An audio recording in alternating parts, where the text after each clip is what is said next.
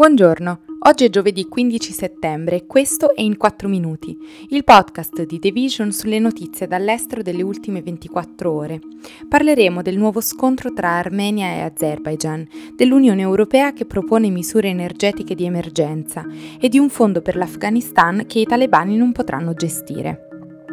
Martedì sono scoppiati nuovamente una serie di combattimenti tra Armenia e Azerbaijan che hanno ucciso almeno 100 soldati e sono stati definiti i peggiori dal 2020. La riacutizzazione del confronto decennale nel Caucaso meridionale tra i due paesi, con la ferocia descritta dai cronisti, ha fatto temere che in qualche modo anche la guerra in Ucraina potesse rientrare nell'equazione, diffondendo maggiore instabilità in una regione ben più ampia.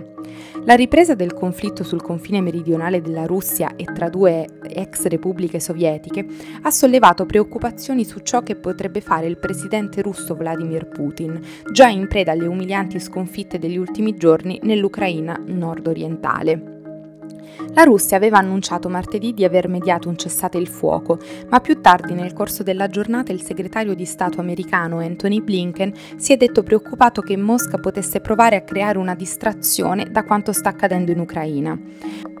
La regione è di interesse strategico anche per l'Unione Europea, che durante l'estate si è rivolta ai funzionari di Baku, la capitale dell'Azerbaijan, nella sua ricerca di ulteriori forniture di gas naturale, per compensare la perdita derivante dal blocco delle importazioni russe. Secondo le fonti, per la prima volta in 30 anni di conflitto sul territorio conteso del Nagorno-Karabakh, l'Azerbaijan ha attaccato i sistemi armeni di difesa aerea e artiglieria, mentre il Ministero della Difesa Zero ha accusato il vicino di una serie di provocazioni su larga scala e ha affermato di essere stato costretto a reagire.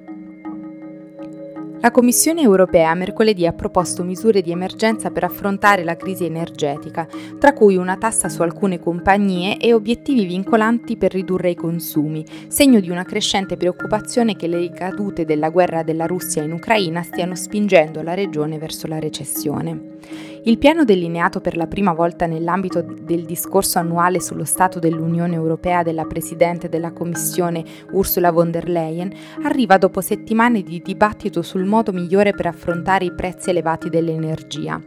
Von der Leyen ha spiegato che, oltre alle misure di emergenza, Bruxelles sta lavorando per rivedere il funzionamento del suo stesso mercato energetico.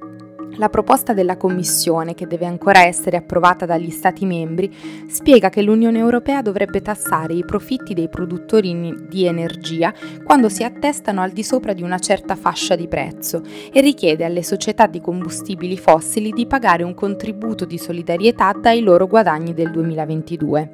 Von der Leyen ha affermato che se venisse introdotto un tetto a questi profitti, allora si potrebbe offrire ai consumatori un cuscinetto di circa 140 miliardi miliardi di dollari. La Presidente della Commissione ha inoltre annunciato la creazione di una nuova banca destinata a stimolare investimenti fino a 3 miliardi di euro nel settore dell'idrogeno come alternativa verde ai combustibili fossili.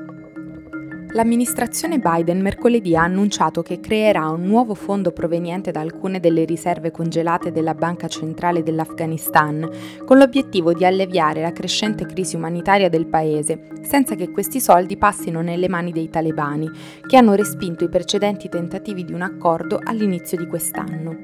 Il Dipartimento del Tesoro statunitense ha affermato che un nuovo organismo di supervisione si occuperà di 3,5 miliardi di dollari di riserve della Banca Centrale dell'Afghanistan, che servono per aiutare a stabilizzare l'economia del paese e sarà gestito da funzionari del governo svizzero ed esperti economici afghani. L'annuncio segue più di un anno di discussioni sull'opportunità che l'amministrazione Biden restituisca i 7 miliardi di dollari beni afghani che sono diventati inaccessibili dopo l'ascesa al potere dei talebani nell'agosto del 2021. Gli economisti affermano che il congelamento di questi fondi ha alimentato il crollo dell'economia dell'Afghanistan e la sua crisi della fame, ma l'amministrazione Biden e gli altri analisti hanno spiegato di non fidarsi dei talebani per la gestione di somme di denaro così consistenti. Intanto, le Nazioni Unite hanno stimato ad agosto che circa 4 milioni di bambini sono malnutriti e quasi il 95% dell'intero Afghanistan non ha abbastanza da mangiare, mentre secondo alcuni economisti economisti, il nuovo fondo resta comunque insufficiente per soddisfare le esigenze del Paese. Questo è tutto da The Vision, a domani!